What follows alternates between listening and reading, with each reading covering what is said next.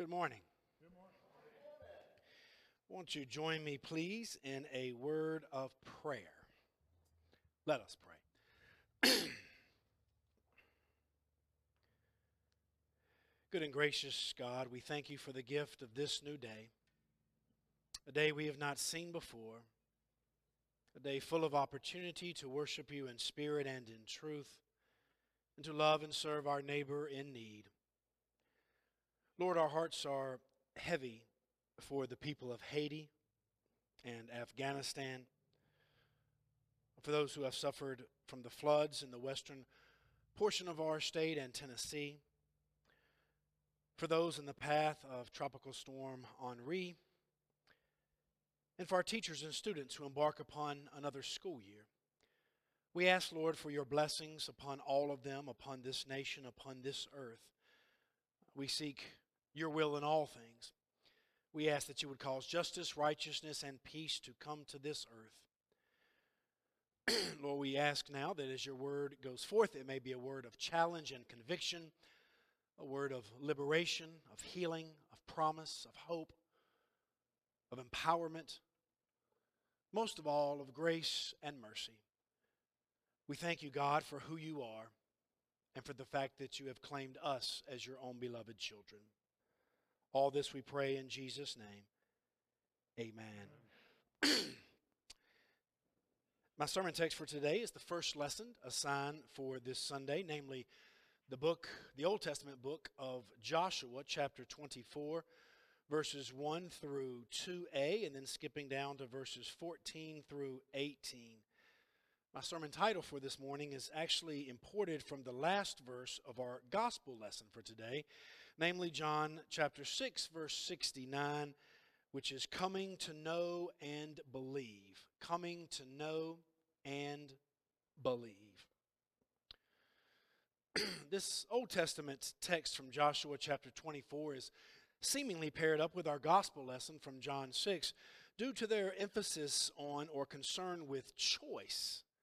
That is, the human capacity to choose to follow God or not the context of this concluding chapter of Joshua is the chosen people of God, the Israelites' conquest of the promised land after having been freed from slavery down in Egypt and wandering through the desert wilderness for 40 years. They have swept through this homeland promised to their ancestors, Abraham, Isaac, and Jacob, centuries earlier, sweeping in from the Jordan River in the east and subduing and conquering the native Canaanite populations all the way to the Mediterranean Sea in the west. It has, for the most part, been an unimpeded, victorious march led by Joshua, Moses' one time protege. At the end of this triumphal book of God's people, entering into their heritage and each tribe receiving its allotment of territory, Joshua calls them all together at Shechem, a strategic and significant town in the very center of the nation, for a renewal of the covenant they have with their God, Yahweh. The intervening verses, which are not included in our textual reading, are God's recital of all that God has done for them along their journey, all that He has brought them through, all the deliverances from the hands of their enemies that God has wrought on their behalf. And so, our assigned text is the challenge to the Israelites for loyalty or fidelity to this God who has done so much for them. God has already chosen them, in other words, and now they are asked to choose Him or not. They are warned of the temptations of idolatry, that is, fealty to other gods, and are exhorted to remain faithful to the God that chose and delivered them. In a very popular and famous verse, one that can be found plentifully on numerous plaques and printings in every Christian bookstore everywhere. Verse 15 reads Now, if you are unwilling to serve the Lord, choose this day whom you will serve. But as for me and my house, we will serve the Lord. It's like an ultimatum. The gauntlet has been thrown down. And so, most places that display this verse are proudly letting you know where they stand. The history of choice. The history of having to choose whom you or whom we will serve. That is where our ultimate allegiance will lie. is prevalent throughout the scriptures. After all, the first two of the Ten Commandments are You shall have no other gods before me, and you shall not make any idols or graven images for yourself to bow down and serve them. In Deuteronomy chapter 30, God says, See, I have set before you this day life and good, death and evil. I have set before you this day life and death, blessing and curse. Therefore, choose life, so that you and your descendants may live. In 1 Kings 18, at the looming contest on Mount Carmel between Elijah and the 450 prophets of Baal, Elijah challenges the gathered people of Israel. How long will you go limping with two different opinions? If the Lord is God, then follow him. But if Baal is God, then follow him. The people, sadly, are silent therein and do not respond to him. David seems in Psalm 16 those who choose another God multiply their sorrows. But the Lord is my chosen portion and cup. The prophet Joel, on the third chapter, in the third chapter of his book, declares concerning the coming day of the Lord multitudes, multitudes are in the valley of decision. For the day of the Lord is near in the valley of decision. Later on, Jesus will challenge his own disciples in Matthew 16 Who do people say that I am? And after entertaining popular public opinions, Jesus declares, But who do you say that I am? Shortly thereafter, in Matthew 19, Jesus challenges the rich young ruler if you would be perfect, go, sell what you possess, give it to the poor, and come follow me. Make that choice. At which the man declines and departs sorrowfully, Scripture says, because he had great possessions. In fact, choosing his possessions over following Jesus. And finally, in today's gospel lesson from John 6, Many of Jesus' disciples, upon hearing his rather bizarre and unorthodox teaching, respond, This teaching is difficult. Who can accept it? Scripture then sadly relates, because of this, many of his disciples turned back and no longer went about with him, causing Jesus, no doubt, despairingly to ask the twelve, Do you also wish to go away? So there is a theme in our text this morning of choice there is an open acknowledgement in these two texts and throughout Scripture that one is not coerced robotically to follow the Lord. No one is forced. One can say, This is too difficult, and turn back and turn away and stop following. Examining this famous verse 15 yields three possibilities for the people's ultimate allegiance. Choose this day whom you shall serve. Number one, whether the gods your ancestors served in the region beyond the river, indicating past generations, or number two, the gods of the Amorites in whose land you are currently living, namely the current cultural circumstances. But as for me and for my house, number three, we shall serve the Lord. So, we can serve our ancestors' gods of the past, we can serve the gods of the current cultural context, or we can serve the Lord. Now, when we use the language of gods, we have to be careful. Almost no one admits to worshiping or serving anyone or anything but God with a capital G. So when I say idols, false gods, or gods with a lowercase g, I'm referring to anything in life which occupies perhaps most of our time, most of our energy, most of our money, most of our passion, and most of our attention. Let me try to make this as non threatening as possible. Let's say my life re- revolves around the sport of cricket. I'm either always watching it or playing it, always researching it or reading about it or have my kids play it. Now, let's say I rarely or never read my scripture or pray or attend worship or go to Bible study or receive communion or fellowship with the saints because my passion for cricket doesn't allow me to do that time wise. I think one could make the argument that cricket has become my God, even though I would never consider myself as worshiping the sport of cricket. But in reality, cricket has become my ultimate allegiance in life. So I think this may call for introspection, conviction, repentance on the part of all of us, right? I'll start with myself if that helps. Books, reading, study can arguably become more important than it ought. And NBA basketball, I'd watch an entire game between the two worst teams in the entire league, neither of whom I have any allegiance towards whatsoever, and I would do it over and over and over again. So, the gods of the past or the gods of the current cultural context, family can become an idol. So can friends. So can patriotism the Democratic or Republican parties, any system of government, capitalism, communism, socialism, technology, smartphones. Somebody say, ouch. iPads, surfing the internet or YouTube, college sports. Somebody say, ouch. Pro sports, say, ouch again. Hobbies, tennis, golf, soccer, baseball, football, basketball, your job, your career, working out, weightlifting. You see, God exists when all those things disappear or dissipate.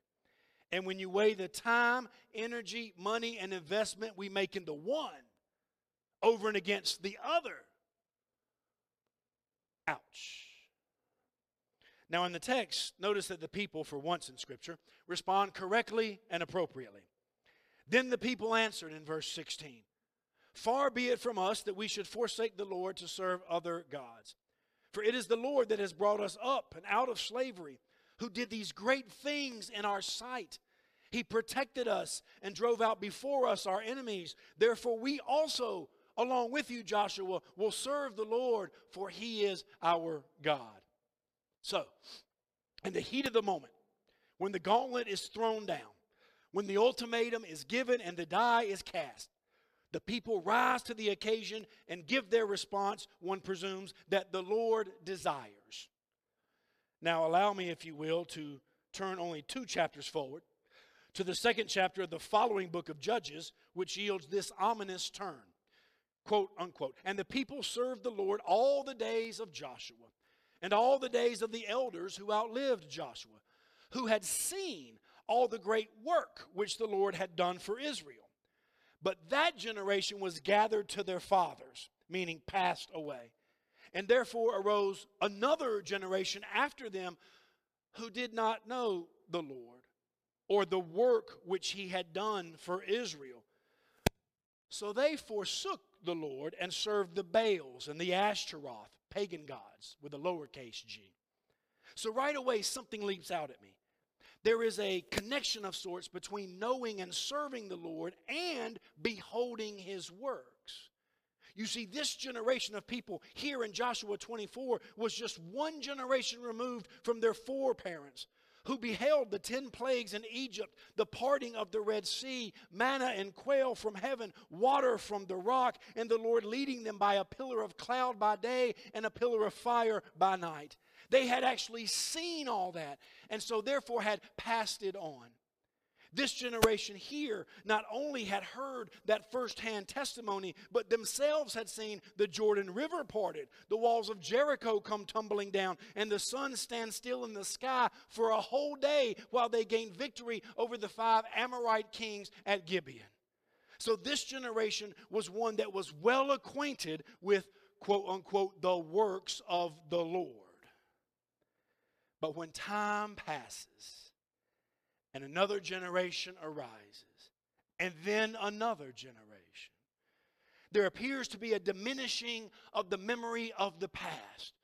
The firsthand accounts of prior generations become secondhand testimony.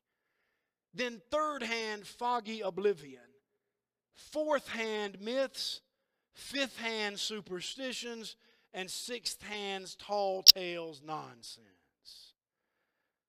I'm reminded of when Jesus said at least twice in John's gospel, Believe in me. But if you don't, at least believe in the works themselves. But when the works themselves dissipate and disappear, how is one to believe generations later?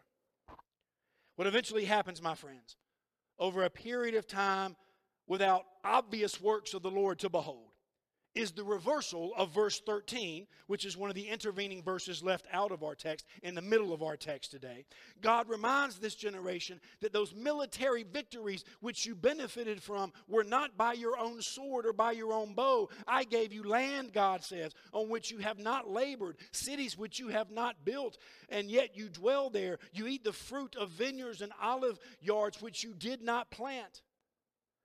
God had previously warned them in Deuteronomy when you have eaten and when you are full, when you have built goodly houses and you live in them, when your herds and your flocks multiply and your silver and gold is multiplied and all you have is multiplied, beware lest your hearts be lifted up and you forget the Lord your God.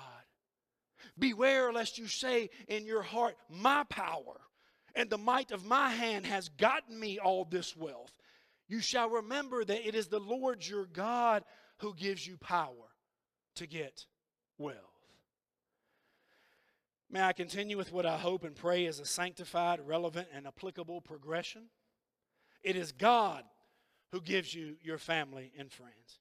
It is God who gives you your job and your career. God who gives you your hobbies and interests and passions. It is He who gives you your science and technology, your college and pro sports, your entertaining distractions. But when the works of the Lord, the miracles of God, seem so distant, seem so much in the past, we all too naturally fall away. Our fidelity and faithfulness subside. We become removed, detached, dispassionate our own hand has gotten us all this. And in an ironic reversal of there arose a Pharaoh over Egypt who knew not Joseph, there arises an unwittingly idolatrous generation who knows not the Lord and reaches out instead for other things to supply their ultimate meaning and their ultimate significance.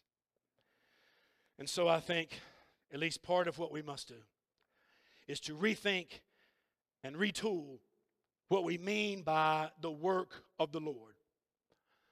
Some people say we no longer live in an age of miracles. And yet, every time we gather, we believe the bread and wine of communion become the very body, the very blood of Christ, which forgives us not just some of our sins, the small ones, but not really the big ones, but in reality, all, all of our sins. When the world tells us Monday through Saturday that change and transformation are not possible, we hear and hear on Sunday that they are more than possible. And in fact, they are currently happening. When every other person out there tells you you aren't worthy, you are not deserving, you don't measure up, you are incompetent and inadequate, and you should just settle in all your expectations, there is a voice and a presence in here that says you are of infinite value. You are significant beyond measure. You are fearfully and wonderfully made. You are the apple of God's eye and created in His own divine image and likeness. People say we no longer live in an age of miracles. Yet the Wright brothers flew a simple glider 12 feet on the windswept dunes of North Carolina, and 66 years later, we were on the moon. People cooked meals over open fires and then in ovens. And now we have a small box, you put them in and punch a couple buttons, and they're ready made. We've gone from small, staticky radios to flat screen, high definition TVs. Masses and masses of people dying from disease and illness, to innumerable vaccines and organ transplants and unimaginably delicate, precise, life saving surgeries and procedures.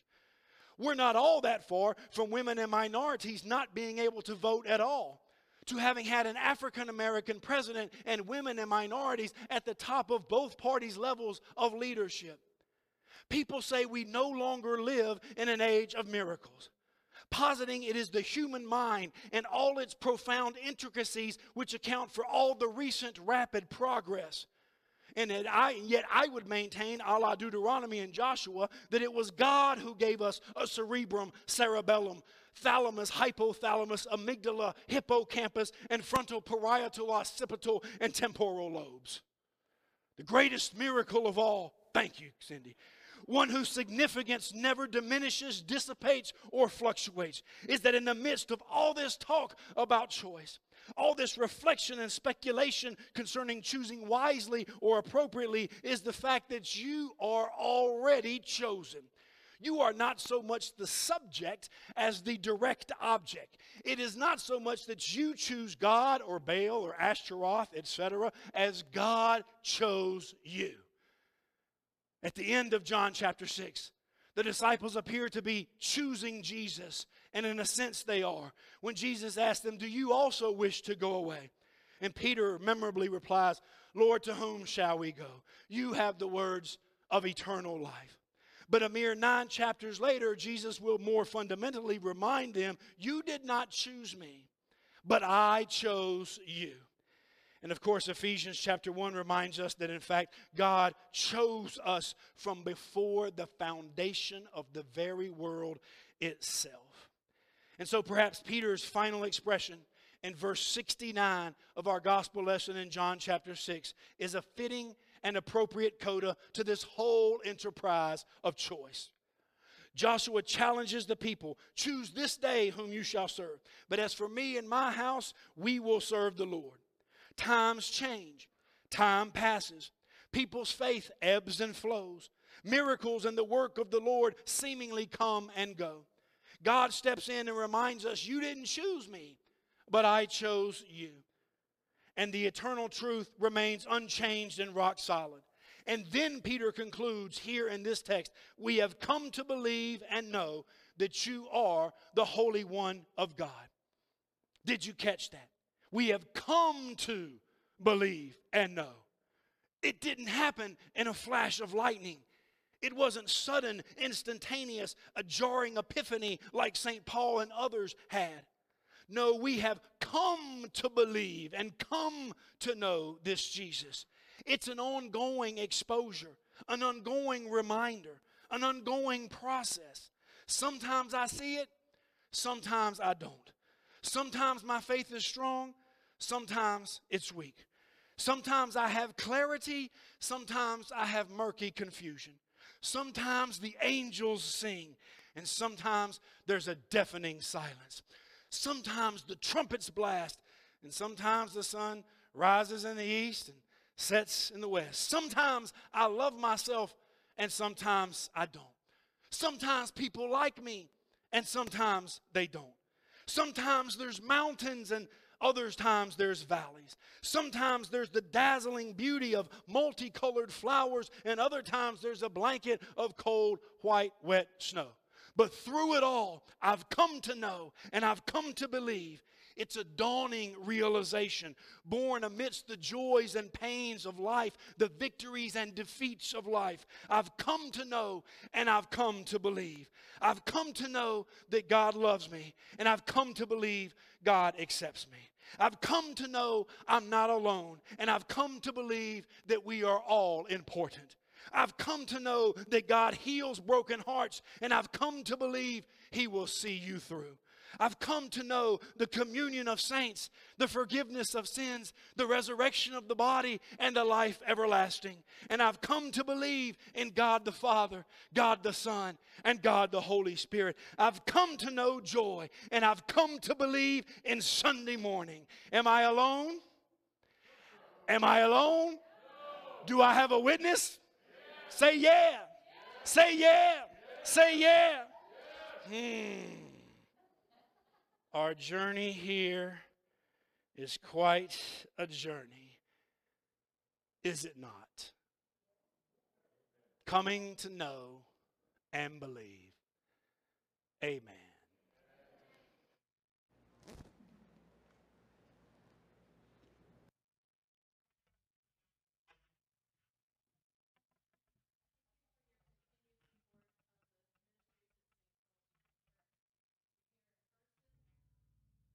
Thank you for your continued support of the ministries of St. Philip Lutheran Church. If you're